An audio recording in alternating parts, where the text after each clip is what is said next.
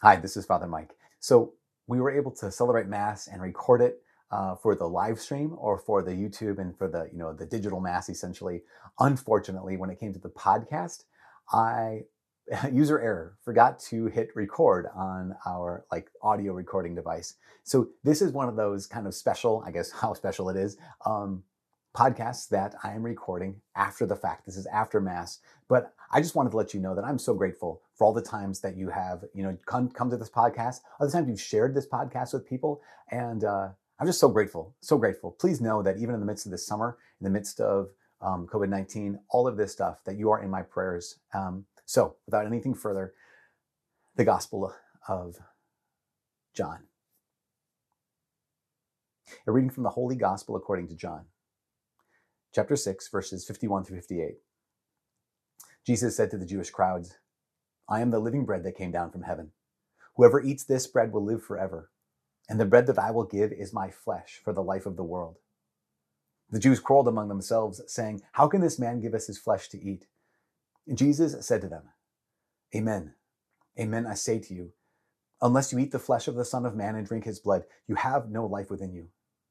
Whoever eats my flesh and drinks my blood has eternal life, and I will raise him on the last day. For my flesh is true food, and my blood is true drink. Whoever eats my flesh and drinks my blood remains in me, and I in him. Just as the living Father sent me, and I have life because of the Father, so also the one who feeds on me will have life because of me. This is the bread that came down from heaven. Unlike your ancestors who ate and still died, whoever eats this bread will live forever. The gospel of the Lord. Praise to you, Lord Jesus Christ. uh, Gosh, so um, I was able to do a wedding this weekend, and it reminded me. It was just beautiful. You know, it was smaller because of um, everything going on, but um, there's this moment where you know at the beginning of the wedding, you you sing or you you say the Gloria, and I remember I just I you know I love the Gloria as a prayer. I love the Gloria as a song. I think it's so good for us because it just gives glory to God. It's the first thing, one of the first things we do in the mass. But I have to tell you, I have to confess that when it comes to wedding masses, I hate. Oh no, I severely dislike the Gloria. Here's why. The song itself is wonderful. It's super appropriate. It's amazing. Give glory to God. The problem is, usually at the beginning of masses, I'm standing one and a half feet to two feet away from this couple, and we're looking. So we have to sing the Gloria, and here we are, basically singing into each other's faces awkwardly, or just kind of standing there, not awkwardly not singing. It's just really uncomfortable for me. That's all I have to say. It's just very uncomfortable for me personally, and that's where I, that's where I'm at. I'm willing to acknowledge that. So a couple years ago, with the kind of the changes in some of the ritual and whatnot of um, the mass or the holy matrimony ritual, one of my friends, Father Tim, he said, actually, you know, the Gloria is no longer optional. I was like, oh my gosh, good. I hate that. And he's like, no, no, no, no, no. You misunderstood me. Um, the Gloria is no longer optional, meaning you have to do it every single time uh, you have a wedding. You have to do the Gloria. I'm like, oh no, because I, I had made a mistake, right? I confused something that was no longer optional with something that was no longer an option. I thought he meant it's no longer an option, like you don't get to do it anymore. And he meant, no, you have to do it from now on. I think that's interesting. That that the difference between something that's no longer optional, meaning it's necessary, and something that's no longer an option, meaning you don't get it anymore. It's gone. I've been thinking about this a lot because, you know, about two, three months ago, up until two or three months ago, you know, going to Mass on Sunday, that's not optional, right? It's necessary. It's it's essential. It is it's it's to skip it on purpose is a mortal sin. And we could say like, yeah, that's not optional. It's no longer optional. And then all of a sudden, it was taken away. And going to mass was something that was no longer an option for us. And I just invite you to look back over those last two, three months. And and how was that for you? Like, what was it like when mass was no longer an option?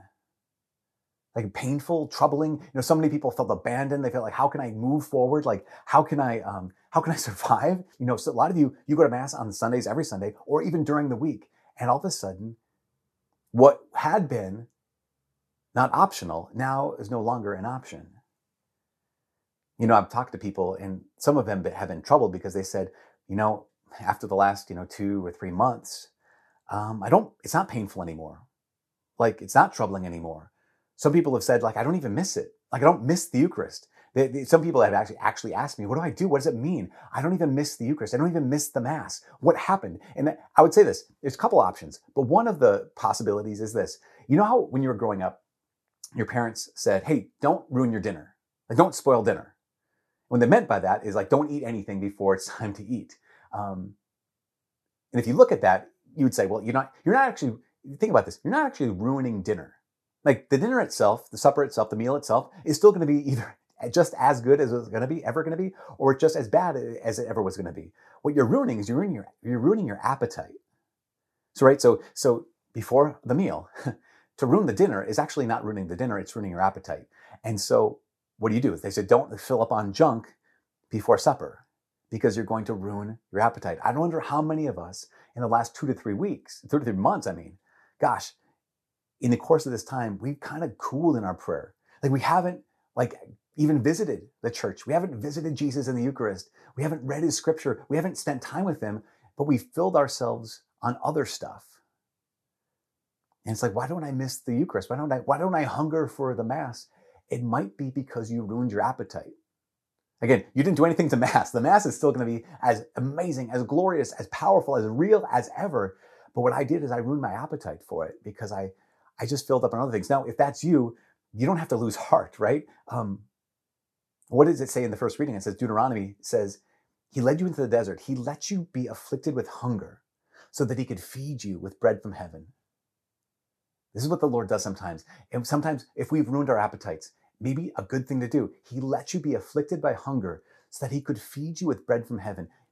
I would invite you, if you find yourself like not missing the Mass, like you've kind of spoiled your appetite, let yourself be afflicted by this hunger for the Eucharist and then let Jesus himself feed you with the bread from heaven. You know, that might be one option. Maybe you ruined your appetite. Maybe not, maybe not. Maybe you've been praying this whole time. Maybe you have been trying to draw near to the Lord. It's been tough, I'm sure. But maybe you haven't done anything wrong. You have not, again, ruined your appetite. Maybe you just don't feel it. That's, and I would say this, that's fine. I don't want to let you know this. I want to let you know 100% that's normal. To say like, but it's been three months since I've received the Eucharist.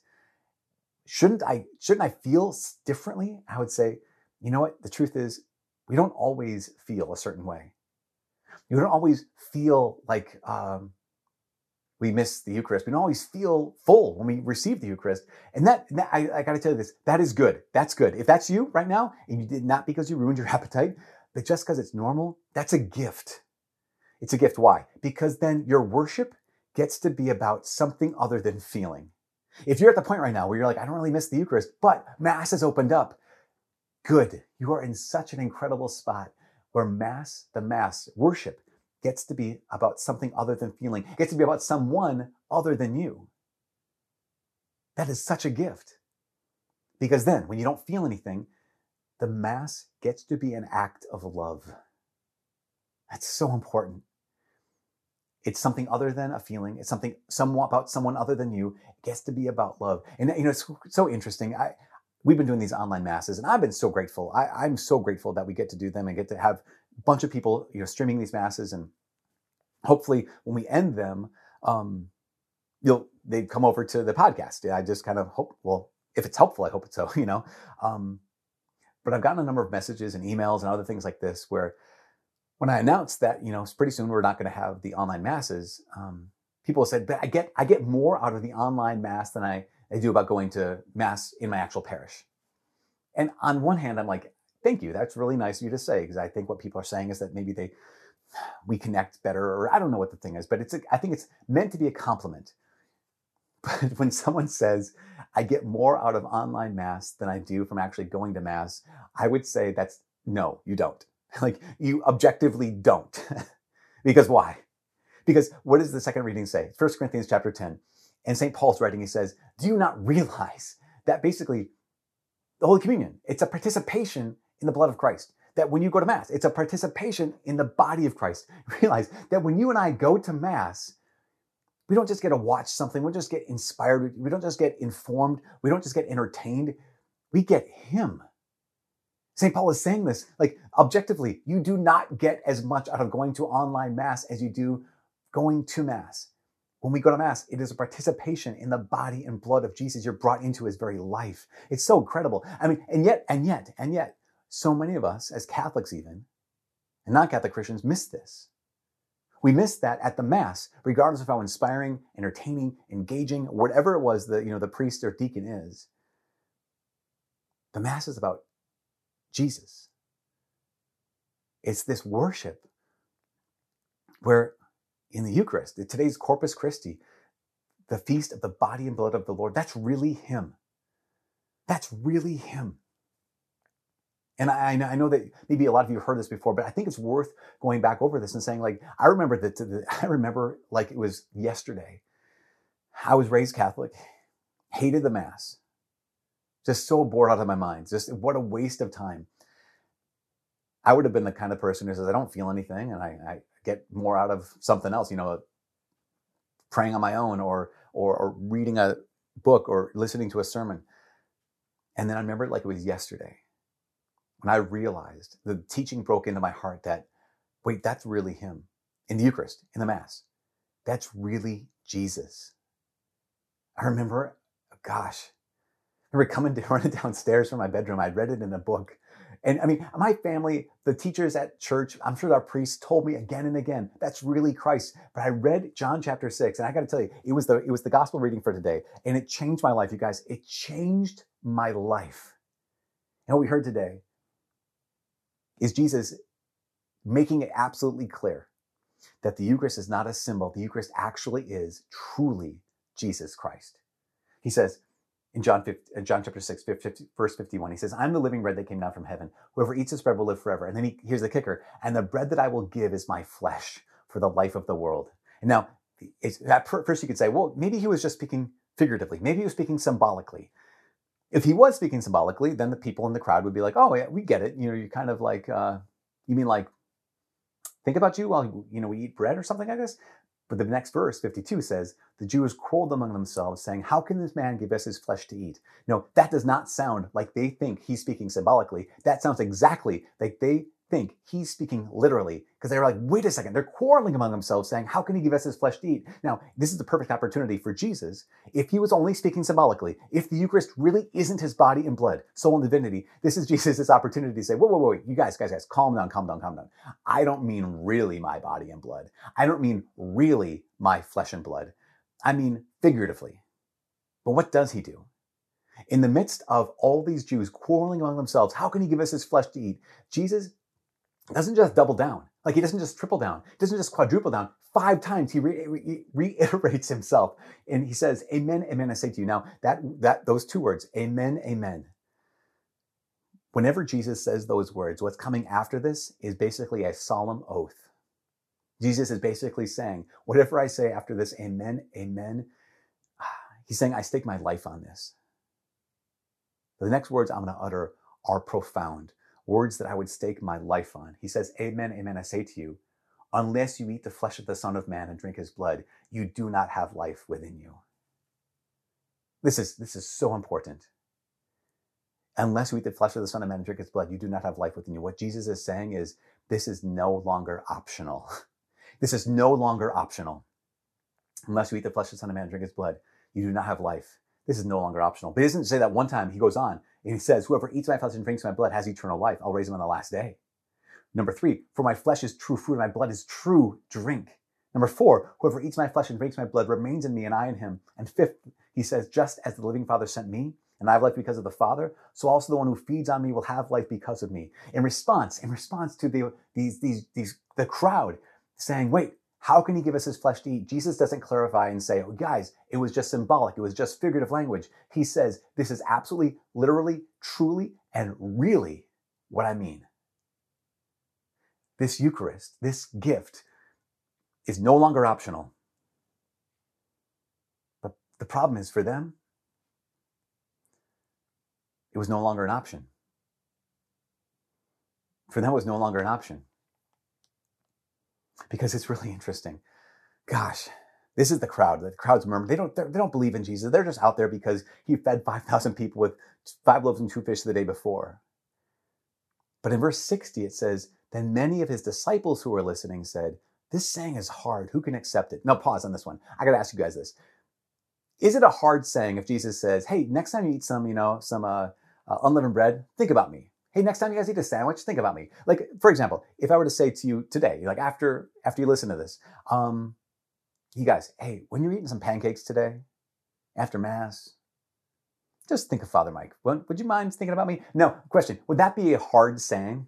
No, it'd be a weird saying, but it would not be a hard saying. The disciples are listening to this and they said, This is a hard saying. Who could accept it? It sounds exactly like they believe Jesus is speaking literally because he is speaking literally. Again, Jesus is saying, This is no longer optional. This is what I want you to do. But for many of them, Jesus was no longer an option. And what the most tragic, I think one of the most tragic lines in all of scripture comes six verses later. In John chapter 6, verse 66, it says, As a result of this, many of his disciples returned to their former way of life and no longer accompanied him. I don't know if you know this. This is the one time in the entire Bible, the entire gospel, where anyone who's a disciple of Jesus leaves him over one of his teachings. There are people who don't put faith in him, there's people who reject him. This is the only time one of his disciples leaves him over one of his teachings, and it says many of them, many of his disciples returned to their former way of life and no longer accompanied him over what teaching? The teaching on the Eucharist. When Jesus is saying this is no longer optional, for them, it was no longer an option. And I think it's interesting because for them, I'd say they left because of their unbelief. They couldn't believe it. Because who could? They don't even know who Jesus is. They, he might be a Messiah. Uh, he, he definitely is a rabbi. So they probably left because of their unbelief. But I got to say this, you know, there's Catholics all over the world who leave the Mass. There's Catholics all over the world who leave the Eucharist. And my guess is a lot of us don't leave because we don't believe, because we know, we know who Jesus is, right? We know his identity. He's not just a rabbi. He's not just the Messiah. He is the Son of God. He's the second person of the Trinity. He is God himself who made everything that exists. So if he says it, it's absolutely true. But we often leave. Maybe because of unbelief, but maybe because of preference. Isn't that strange? We might leave the Eucharist too we might not go to Mass anymore. Not because we don't believe, but because that's not my taste. Because I don't get anything out of Mass. Because you know when I go into that other church down the road, they have they have such good music and the preaching is incredible and they have such good fellowship and it just like it just lifts me up. But I go to the Catholic church and the music is so so and the preaching is so so and there's no fellowship and I just I just walk away. Because why? Because it's, I know he said, do this in memory of me. But I'd rather, I prefer not to. And to that, I just have to ask, man, oh man, why does everything have to be about us? right? Like, why does everything always have to be about how I'm feeling? Uh, why does it always, you know, I, I know I've told this story a thousand times. I've used this example a thousand times, but uh, my mom, my mom uh, has a birthday roughly the same time every year. Uh, it is November 4th. And I remember years ago when I was growing up, you know, my brothers and sisters, we'd ask my mom, Mom, what do you, what do you want us to do for your birthday? And she'd say something like, you know, it'd be great if you kids, if you could just clean the whole house, top to bottom. So good. like, hmm, yeah, mom. No, mom, what do you really want for your birthday? right? Like, okay, well, you know, if you guys could go outside and if you could just, you know, break the yard or shovel the driveway, one of the two. It was November in Minnesota. It could have been snow, could have been leaves. Like, mom, yeah, no, mom, what do you really want for your birthday? And she'd say something like, how about, you know, it'd be a great gift to me if you just didn't fight all day. We're like, ah, mother, you don't know your children very well. You know, so what would happen ultimately is my older sisters, they would borrow some money, quote unquote, borrow some money, and then borrow the car and then go to the mall and like go shopping for my mom for her birthday, right? Get her something. Because um, they liked driving, they liked shopping. Um, my older brother and I, no lie, we would ride our BMX bikes all day, again, without snow. And at the end of the day, I remember doing this. At the end of the day, calling our mom out to the front of the house to show her a trick that we learned for her for her birthday. My little brother, he liked, you know, to draw or whatever. And he, you know, here's a picture of a dinosaur. Mom, for your birthday. Now, when we gave her these gifts, of course, she's an amazing mom. She's so good. And she accepted them and she smiled and she said, thank you. But I remember years later realizing she said, thank you. And she smiled. But I imagine that she also had that thought, you know, this is good. Thank you. I, I love you. But this isn't what I asked for. I'll accept your gift, but this isn't what I asked for. See, we gave her what we wanted to give her, not what she wanted us to give her.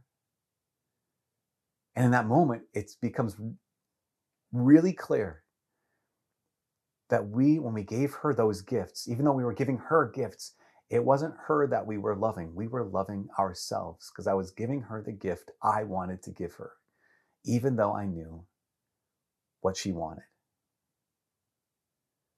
Because I, I didn't, get anything about, I didn't get anything from, you know, cleaning the house. I wouldn't get anything from raking the lawn or from, you know, behaving with my siblings. We have to realize this when it comes to the Mass, comes to worship, the moment that worship becomes about what I get, it has ceased to be an act of love and has become an act of idolatry.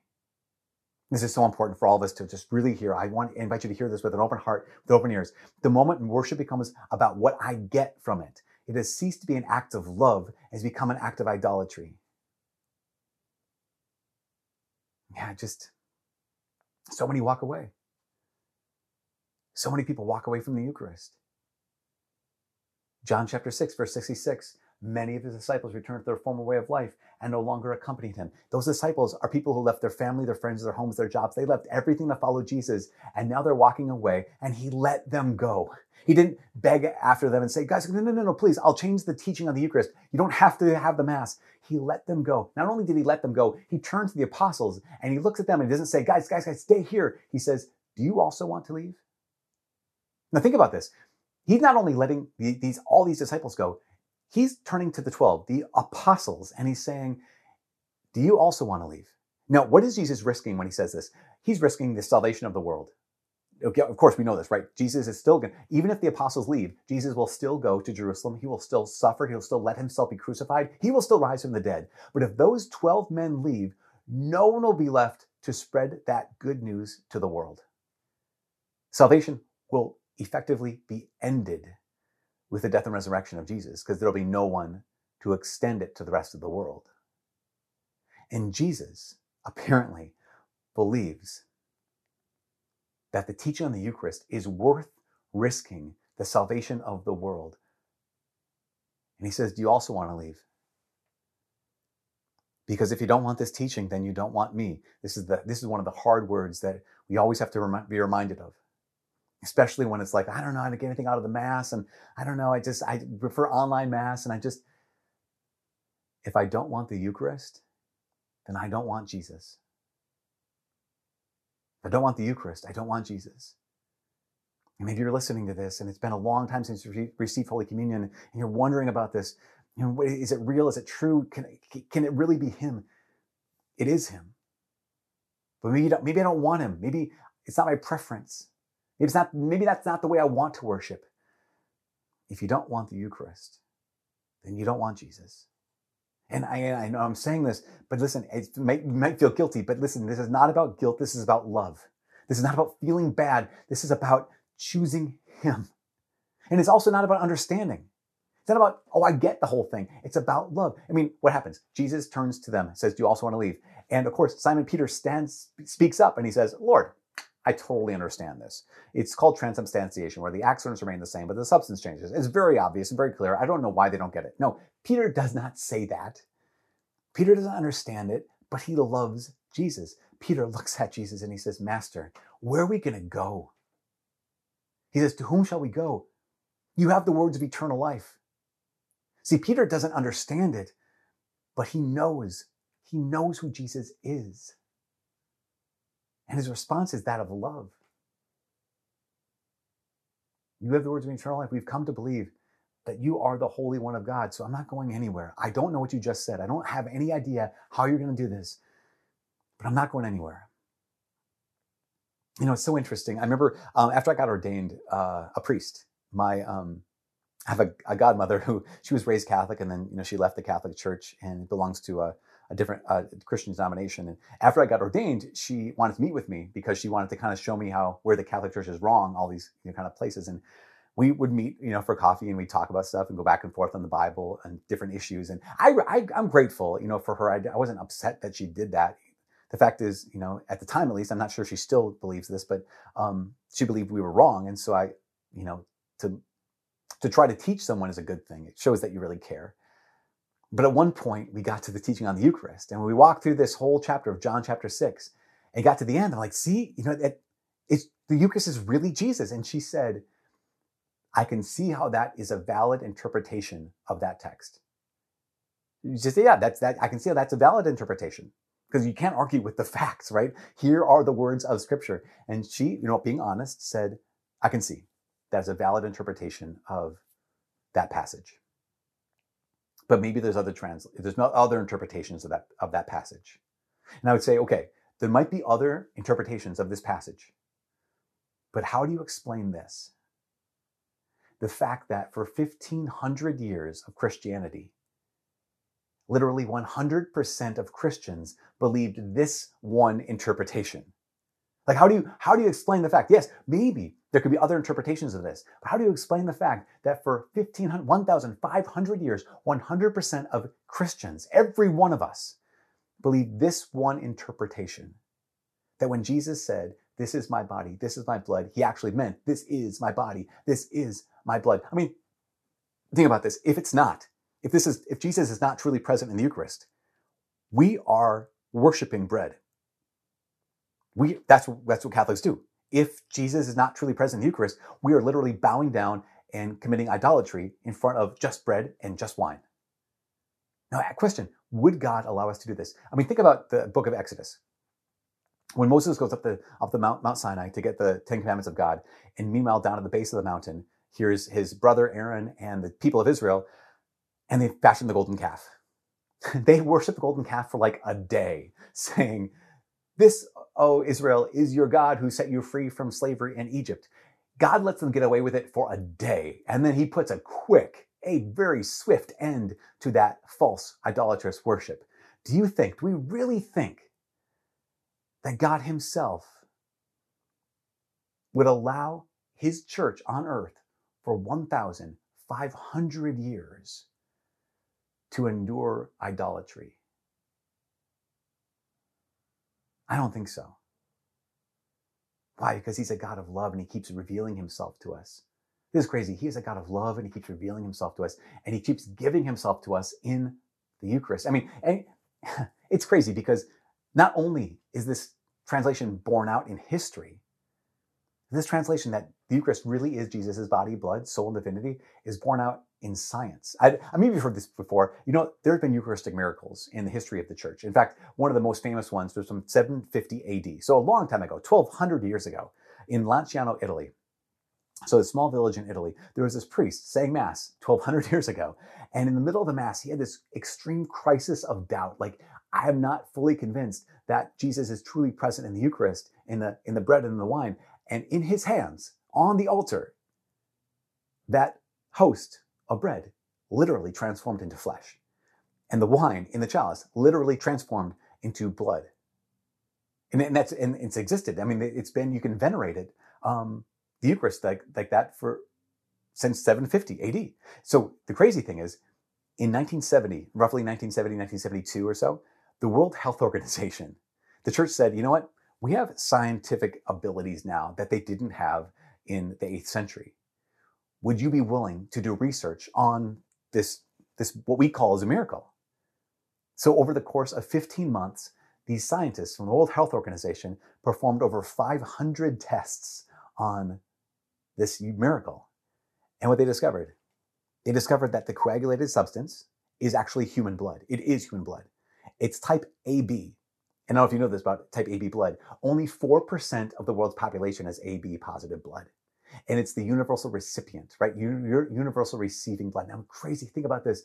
Here's Jesus. This is his blood. And he receives all of us. Universal recipient. They, they studied the host, been transformed. In those 500 tests, they discovered that the host is actually human muscle male human muscle, but not just any human muscle, muscle of the myocardium, which is heart muscle, specifically the left ventricle. They could tell. And in that, you know, the left, left ventricle, I think this is accurate. The left ventricle is the part of the heart that pumps oxygenated blood to the rest of the body. Think about this is the Eucharist. The Eucharist is literally the heart of God and the part of the heart that pumps life giving blood to the rest of the body. The World Health Organization, what they said is, they, they said this in 1976. They, they had this statement, joint statement of the WHO and the UN. They said this Science, aware of its limits, has come to a halt, face to face with the impossibility of giving an explanation. Science has come to a halt. We like, yeah, we studied this, and, and that's not the only one. Um, basically, uh, in 19, uh, shoot, what was it? In 1992 and 1996, there were two Eucharistic miracles in Buenos Aires.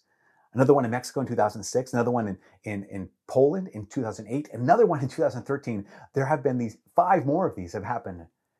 And dozens upon dozens of studies on these Eucharistic miracles. Many times, the scientists who were uh, asked to study the Eucharistic miracles, they didn't know where the samples came from. They just said, hey, study this, be very careful with it, and tell us what you found. Every single one of them found this is human blood. It's AB blood type. Remember, only 4% of human beings have AB blood, AB blood type. That human DNA was there. Red blood cells and white blood cells alive. This is so incredible that the flesh, again, is still from the myocardia. The flesh is still, every one, every time there's a sacred host, it's from the left ventricle of the myo, uh, myocardium. Not only that, but the, the miracles of Argentina and Poland, there was evidence, they said, of trauma, indicating a repeated lack of oxygen, like maybe when someone was being suffocated to death on a cross. Hmm. It's just remarkable. There was a uh, Dr. Frederick Zugibe. He was a forensic doctor in Colombia. And again, he examined the, the miracle from Argentina. He didn't know where it came from, but he was baffled. He didn't know where it came from, but he was baffled. Why? Because he said, I'm looking at these white blood cells, and they're alive. Uh, human cells only last a couple hours after they're separated from the body. He says, but I've been studying these white blood cells for days, for weeks. He didn't realize they've been there for years. He said they're still alive. He said that when he learned where it came from, he said this is actually a consecrated host from a Roman Catholic Mass. He was shocked. He was shocked.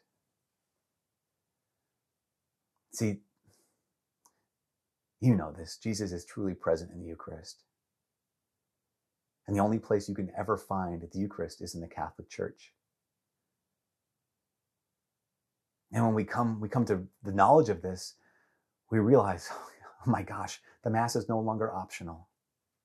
When we, when we realize the truth about God's love for us, that He gives us His very heart, He gives His very heart at every single Mass, then Sunday Mass is no longer optional then when we realize that regardless of how we feel at every single Mass, it's better than an online Mass because in every single Mass, Jesus gives us Himself. It's no longer optional.